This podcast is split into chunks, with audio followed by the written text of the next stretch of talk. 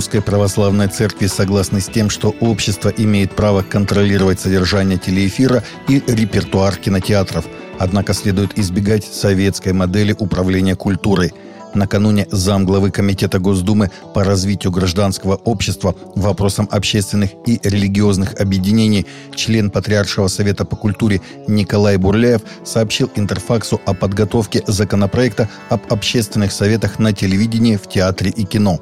Работа над этим документом ведется параллельно с работой над законопроектом о запрете пропаганды нетрадиционных сексуальных отношений среди представителей всех возрастов – при этом он отметил, что речь идет не о нападках на творческую свободу, а о разумных ее ограничениях.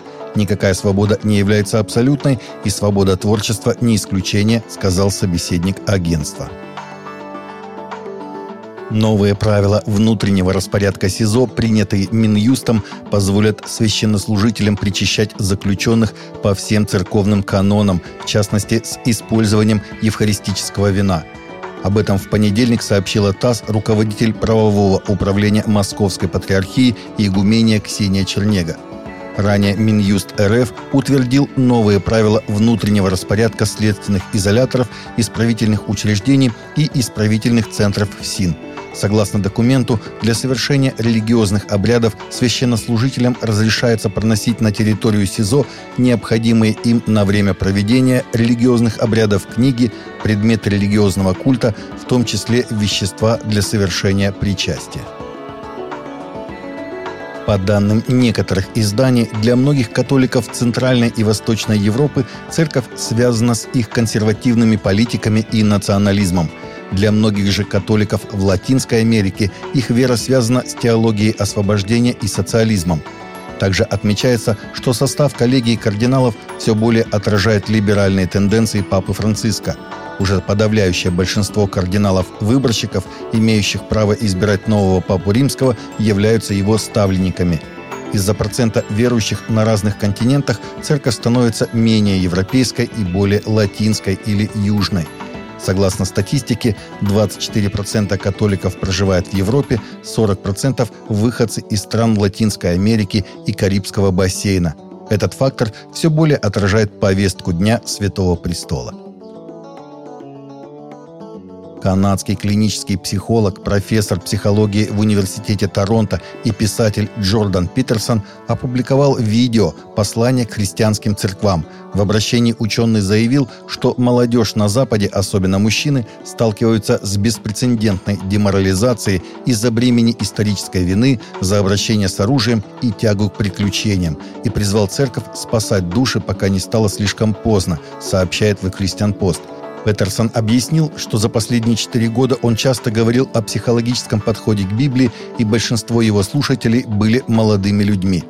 Повесьте рекламный щит с надписью, что здесь рады молодым мужчинам. Расскажите тем, кто никогда не был в церкви, что именно делать, как одеваться, когда появляться, к кому обращаться и самое главное, что они могут сделать, продолжил Питерсон. Напомните им, кто они в самом глубоком смысле этого слова и помогите им стать такими.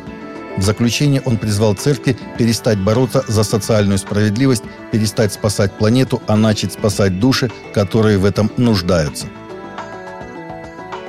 В Восточной Уганде один христианин скончался от травм головы, полученных в результате нападения мусульманских экстремистов на прошлой неделе – Morning Star News сообщает, что мужчина по имени Роберт Бвенже сопровождал помощника пастора Амброза Мугишу из Пятидесятнической церкви Элим в деревне Ниамиринга на открытые дебаты о христианстве и исламе, которые состоялись в деревне Сиримула, район Кьянквази 6 июля.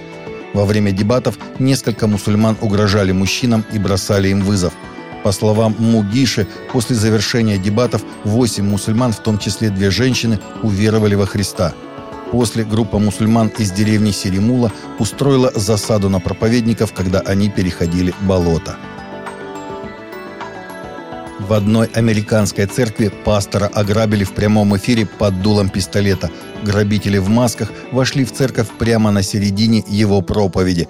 Все ограбление транслировалось в прямом эфире церкви, сообщает «Нью-Йорк Таймс».